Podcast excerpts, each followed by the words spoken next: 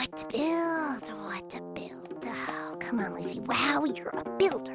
You're a maker. You're a. I got it! Tool call. Hammer. Hammer, Wrench. wrench, Drill. drill.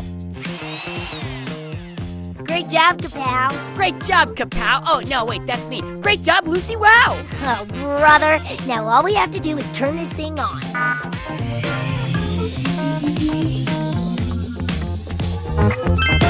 Let the show begin. Hello, one and all. It's me, Kapow, the mechanical pygmy goat, coming to you live from the old barn in Lucy Wow's backyard in Pflugerville. Now, you may know me as Lucy Wow's sidekick, or perhaps you know me as the creator of Pants for Plants, the only company that makes capris for your cactus. today I won't be kicking sides or tailoring for tulips. Today I'll be answering questions that I've received from you, our listeners. Lucy and I have had a lot of adventures over the years, and I like to think I've learned a thing or two along the way. And so, I like to take some time every now and then to share this knowledge. So if you find yourself being inspired to ask a question, send me an email, and next time it might be your cue, I'm A-ing. Yo, wait, did you know I have an email address? I do! It's kapow at gokidgo.com. Hey, don't worry, I'll say it again at the end of the podcast. Now, let's see if I have any questions here in the inbox. Hmm. Hey, I do! The first email comes from Matthew Twamley. Matthew is six and lives in Dublin, Ireland. Matthew asks, Why does Kapow play music out of his bum? Thanks for the email, Matthew. And thanks for asking a kapow question. It's one of my favorite subjects. Now, about my boombox bum. Lucy Wow built me to be the perfect sidekick. This means I'm able to help her with every aspect of her work, from inventing to building. So, since Lucy likes to listen to tunes while she builds, I had to be part DJ. So that's why I play music. As far as why I play music out of that specific area, well, Matthew, it comes down to that perfect match. Some things just go together. When you think about a shoe, you also think about a foot, right? When you think about food, your mouth waters, doesn't it? And when a song is bumping, you shake your booty.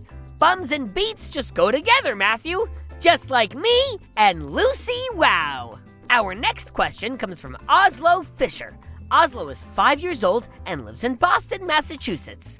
But his question isn't for my goatness, it's for Lucy and I's neighbor, Guy Neville. Luckily for Oslo, Neville just happens to be here in the studio practicing for his own podcast, Guy Neville's Power of Super Invention. So uh, give me one second here. Uh, hey, Guy, you've got a cue waiting for you. Uh, thanks, Kapow. It makes sense that there would be a question for me. I'm a fascinating person who's always saying cool and interesting things. And let's see here. Oslo writes, How did you build a retractable dog leash with a grappling hook at the end of it? Hi, Oslo. Thanks for the question. Now, as with all inventions, the grappling leash came from a need. I needed a way to grab something that was out of reach.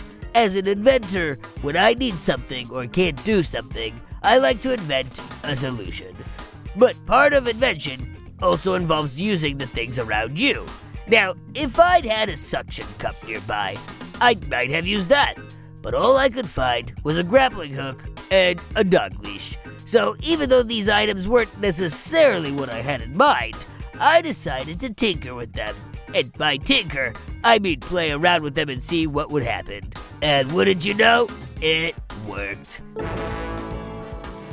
Though if I'm honest, not right away. It took me a couple tries to perfect the Guy-O-Matic tool for justice that you see here. Or I guess that you hear here. here. Here.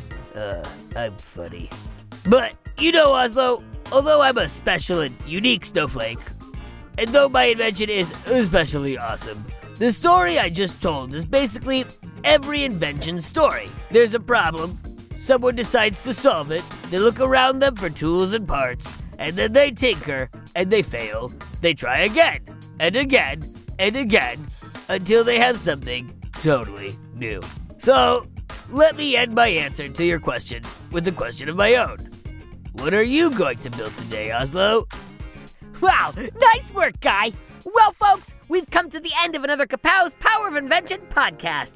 Come back tomorrow when I'll be covering more inventors and inventions. And while you're waiting, you do realize there are just a slew of shows that take place in Pflugerville, right? It's true! There's Bobby Wonder, who's trying to protect Pflugerville from Mighty Mila, and Lucy Wow over in the Big Red Barn, inventing all sorts of cool stuff with her mechanical pygmy goat Kapow. Hey, that's me! Lucy goes big, and then she goes bigger. Oh, and if you like strange and spooky stories, you should check out R.L. Stine's Story Club. That's a real winner. I'm in the club, so I get to hear all the stories. And you can too. Keep on the lights, folks. Just search for Bobby Wonder, Lucy Wow, or R.L. Stine's Story Club, wherever you get your podcasts, and you'll find your way.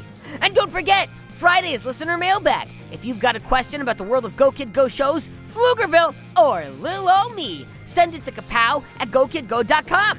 You might get your question read live on the show. It's very exciting. Have yourself an inventive day. Make something, build something, go big, and then go bigger. Until next time, this is Kapow signing off. Go, kid, go! Go, kid, go!